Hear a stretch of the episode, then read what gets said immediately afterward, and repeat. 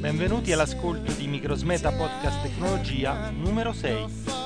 Le musiche di sottofondo, concesse dagli autori sotto licenza Creative Commons per la libera riproduzione nei podcast, sono My Innocence di Hype, scaricabile al sito jamendo.com, e Three Away From Zero di Derek Odette, scaricabile presso derekodette.ottawaarts.com. Questo podcast è un complemento alle notizie riportate nel sito aspspider.net/microsmeta. Lì trovate pure il blog aperto a tutti Digital Words, dove potete lasciare commenti e suggerimenti relativi a questo episodio. Scrivetemi all'indirizzo alemor64@hotmail.com.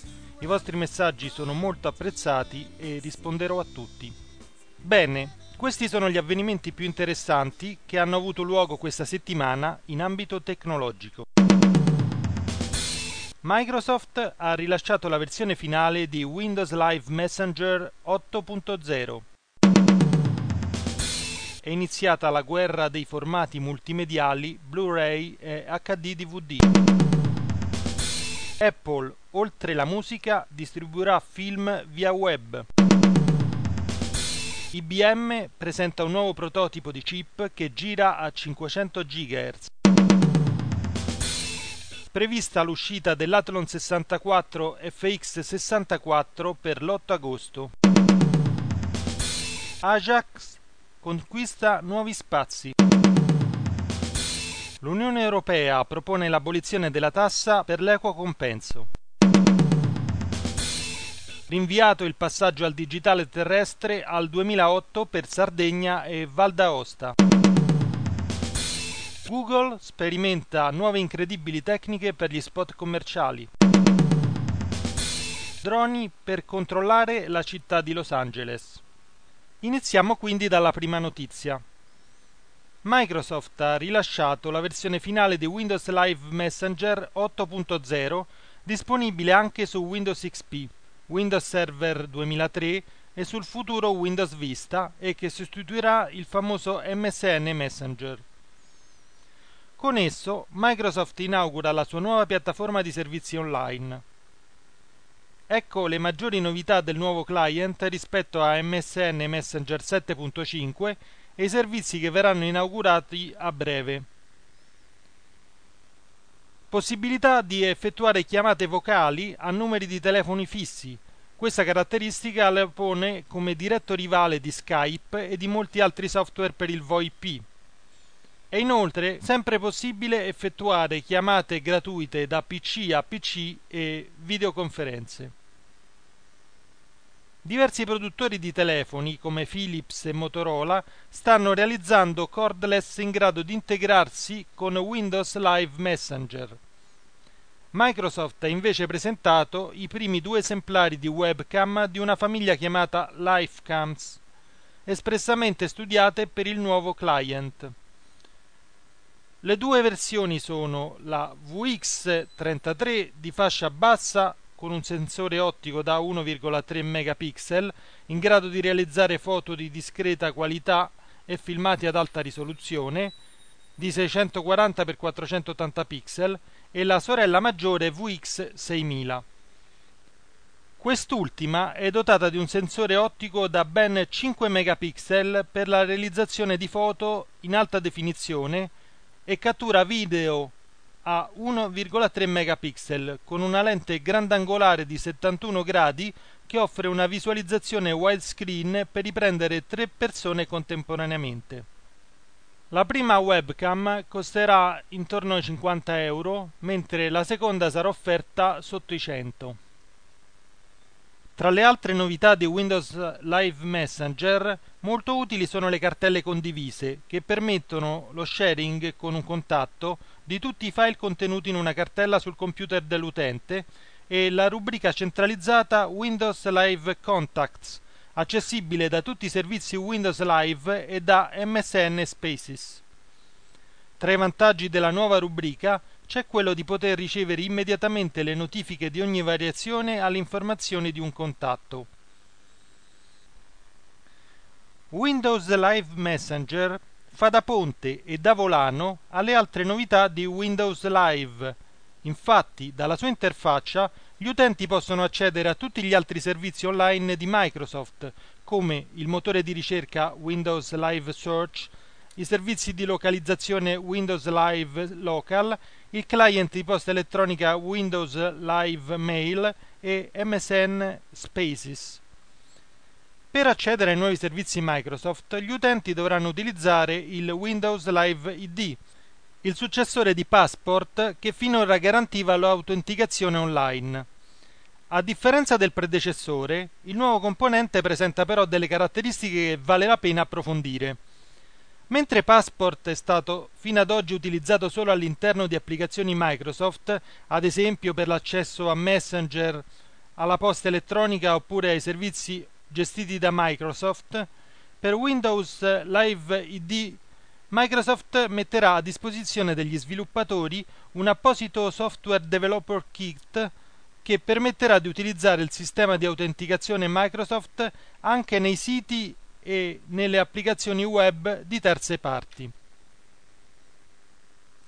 Infine, proprio in queste ore, Microsoft ha annunciato che a breve il proprio Windows Live Messenger permetterà di collegarsi ad utenti del network di Yahoo Messenger, che presenta caratteristiche del tutto simili a quelle di Microsoft, compreso la telefonia VoIP. Passiamo ora alla seconda notizia.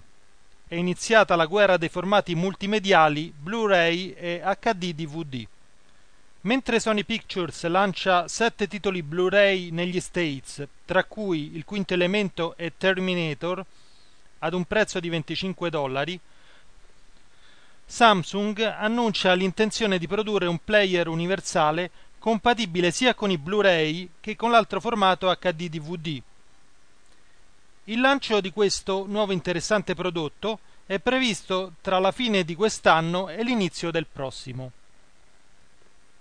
Samsung è stata la prima azienda a presentare un player Blu-ray, il BDP1000, già in vendita in alcuni store americani dal 19 giugno, un mese dopo il lancio del primo player HD-DVD prodotto da Toshiba.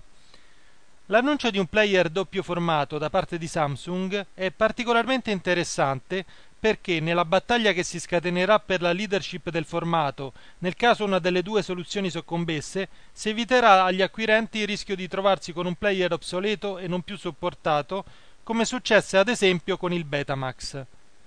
Samsung e Toshiba in questo momento detengono la totalità del mercato, Toshiba col 51% e Samsung col 49%. Entrambe sono associate in una joint venture, la Toshiba Samsung Storage Technology, la cui unione di intenti si rivela essere in questo momento particolarmente strategica. Dal canto suo, Toshiba annuncia il registratore RD-A1 HD-DVD con un hard disk da 1 terabyte. Fino a 130 ore di contenuti HD potranno essere immagazzinati e fino a 230 minuti potranno essere scritti su un singolo disco HD-DVD. Visto il prezzo di $3.500, il registratore al momento è in vendita solamente in Giappone. Mi ricordo che quando nel 2003 comprai il mio primo masterizzatore DVD Sony DRU500A, che era il primo a poter scrivere sia su DVD più che -R da 4,7 giga, pagai oltre €340, mentre adesso prodotti migliori costano circa un decimo. Se quindi un lettore Blu-ray o HD-DVD costa €1.000 ed un masterizzatore arriva a costare il triplo, fortunatamente si può prevedere che tra un paio di anni le nuove tecnologie a laser blu costeranno da €100 a €350. E quindi quello che adesso può sembrare un prodotto dal costo decisamente proibitivo, a breve invece potrebbe diventare un prodotto appetibile. Ma ecco ora una notizia che interesserà i cinefili pantofolai. Apple, oltre la musica, distribuirà film via web. Secondo autorevoli fonti, Apple potrebbe lanciare entro Natale una nuova sezione di iTunes Music Store o un nuovo sito dedicato al download legale di film. Sembra che, nelle intenzioni, Steve Jobs vorrebbe fissare un prezzo unico di $9,99 a film, mentre le major vorrebbero un listino elastico con un range dai 9,99 ai 19,99 dollari a seconda del successo commerciale del titolo. Attualmente, oltre ai brani musicali a 99 centesimi, iTunes vende anche serie televisive e videoclip a 1,99 dollari e cortometraggi Pixar a 2,49 dollari. Con più di 22 milioni di iPods video venduti da ottobre, gli analisti prevedono che l'iniziativa potrebbe avere un buon successo.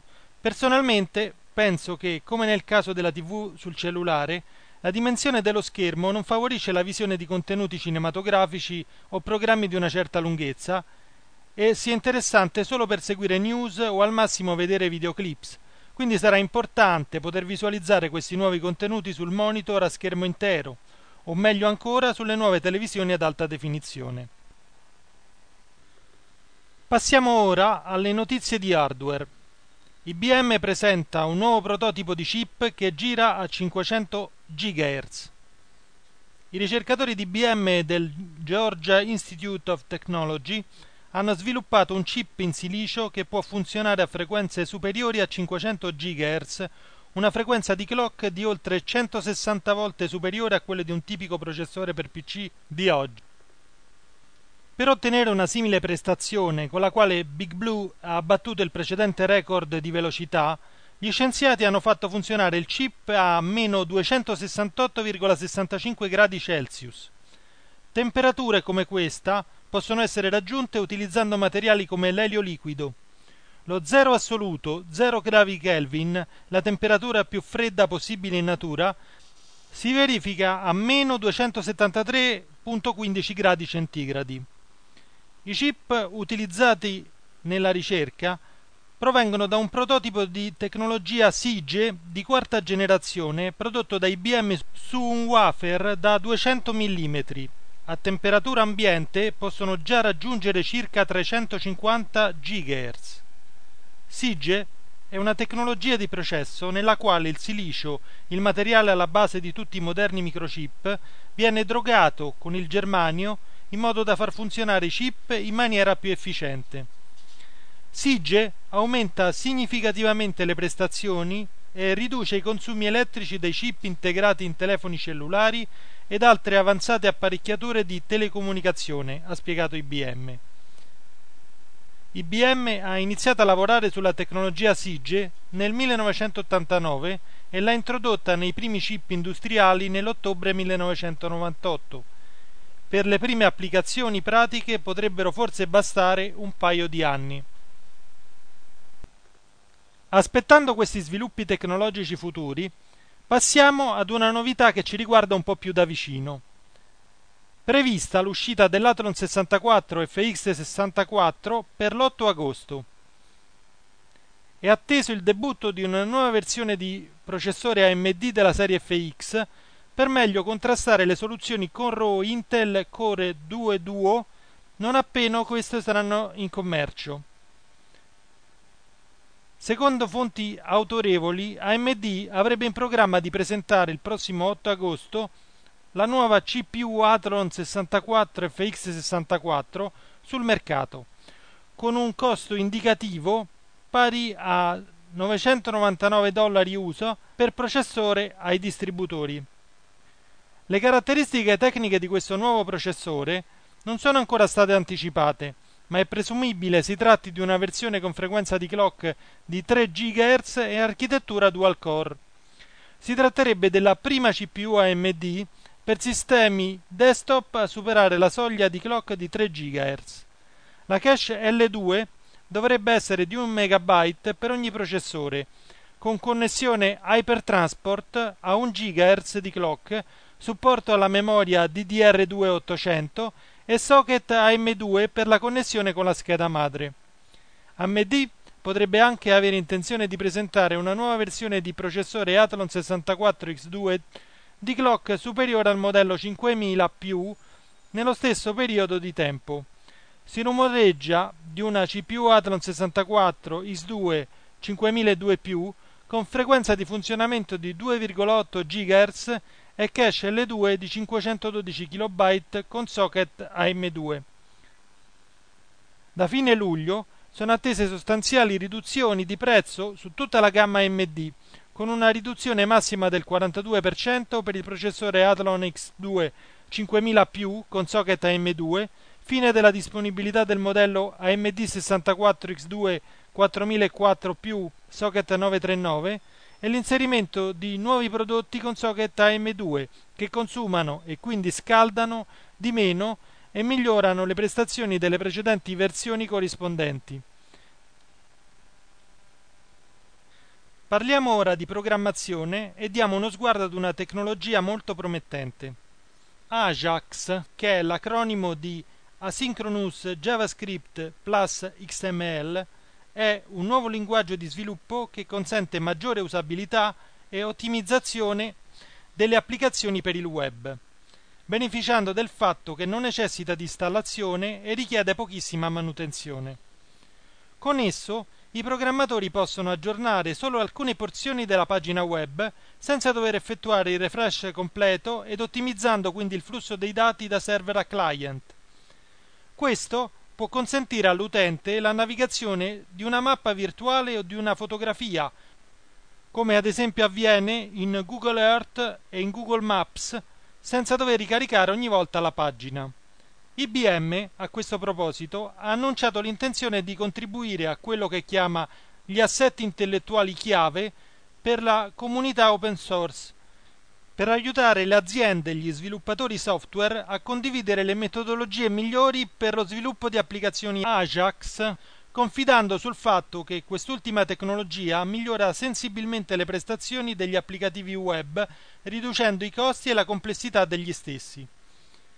I contributi tecnologici di IBM estenderanno il codice già disponibile nel Dojo Toolkit. Questo consentirà l'internazionalizzazione delle applicazioni e le renderà pienamente accessibili alle persone disabili, utilizzando una varietà di tecnologie di assistenza come DHTML e widgets di accessibilità. La donazione di IBM estenderà anche il data model esistente e fornirà l'architettura di base e i tool di sviluppo via web per facilitare la collaborazione, la condivisione e il riutilizzo del codice. A rendere particolarmente interessante questo annuncio contribuisce il fatto che anche Sun Microsystem ha appena siglato un'alleanza con la Dojo Foundation, che è un'organizzazione no profit per la programmazione in JavaScript. Questa iniziativa dovrebbe ridare nuova linfa alla Sun, che attualmente sta attraversando un periodo di difficoltà a causa del diminuito interesse per Java, diventato troppo pesante e complesso, a favore di altre tecnologie come PHP. Ma passiamo ad un'altra notizia. Bruxelles propone l'abolizione della tassa per l'equo compenso. La Commissione europea vuole indurre i Paesi membri ad eliminare l'equo compenso sui dispositivi hardware, come lettori CD, masterizzatori ed hard disk, e i supporti multimediali. Purtroppo però si potrà tagliare la tassa statale dal prezzo finale dei soli prodotti che utilizzeranno sistemi antipirateria. L'adozione totale delle tecnologie DRM verrà imposta all'industria attraverso un incentivo di tipo fiscale. Finalmente prodotti come i cellulari saranno esentati dalla tassa locale per la compensazione degli artisti. Quello dell'equo compenso è giudicato da molti un iniquo balzello. Ad esempio, in Italia su ogni DVD vergine, che altrimenti costerebbe 30-40 centesimi, si versano 80 centesimi alla SIAE, anche se lo si usa per conservare le fotografie del nonno e i filmini delle vacanze. Ma cambiamo ancora argomento.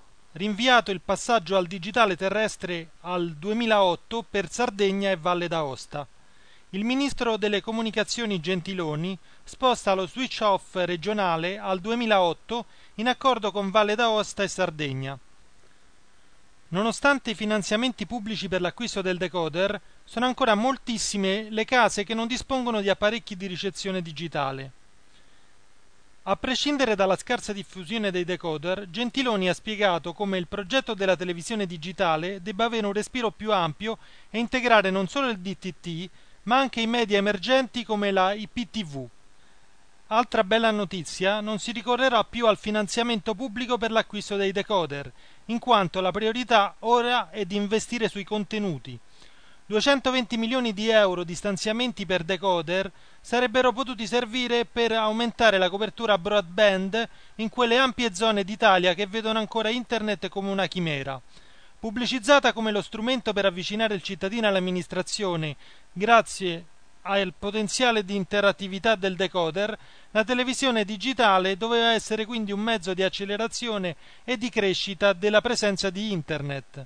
Questo non è avvenuto e per la fretta si sono distribuiti dei decoder totalmente chiusi che, lungi dal facilitare la vita dei cittadini, hanno distribuito i contenuti a pagamento delle televisioni e qualche canale di poco interesse o semplice ripetizione dei palinsesti della TV analogica.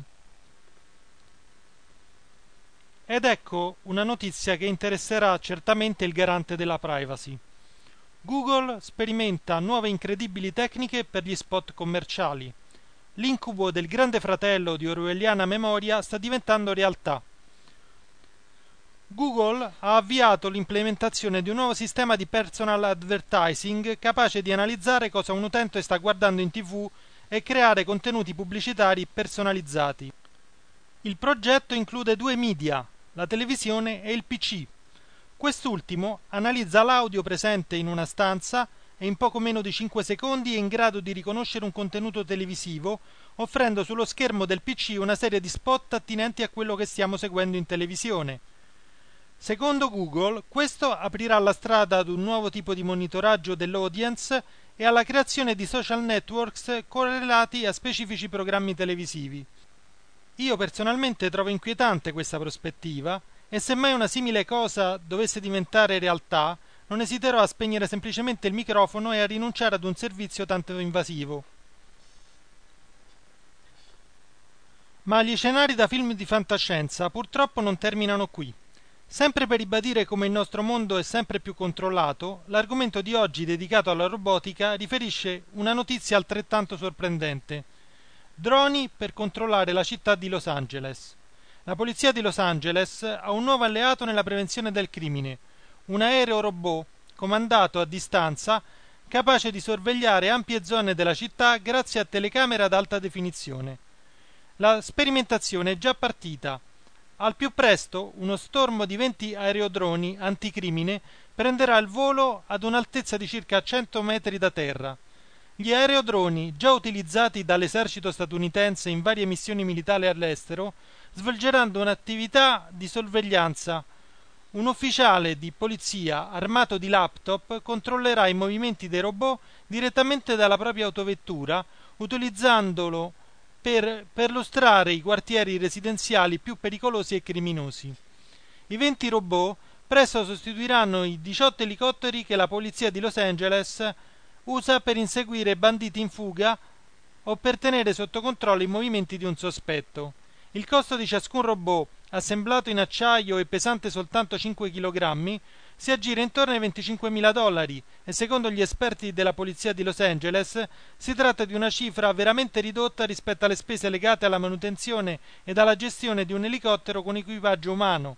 Unico neo, l'aereo, lungo poco più di 2 metri ed alimentato da batterie elettriche, non può raggiungere velocità elevate e per questo non verrà utilizzato negli inseguimenti di malviventi a bordo d'automezzi.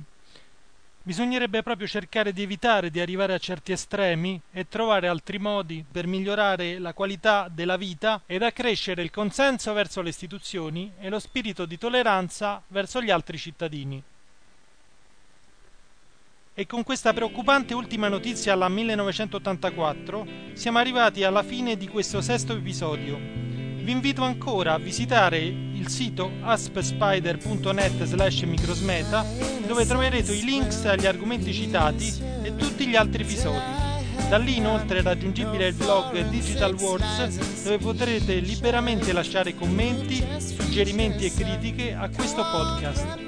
Scrivetemi all'indirizzo alemor64@hotmail.com, risponderò a tutti. Grazie dell'ascolto, spero che gli argomenti vi abbiano interessato e vi do appuntamento, se vorrete, alla prossima settimana.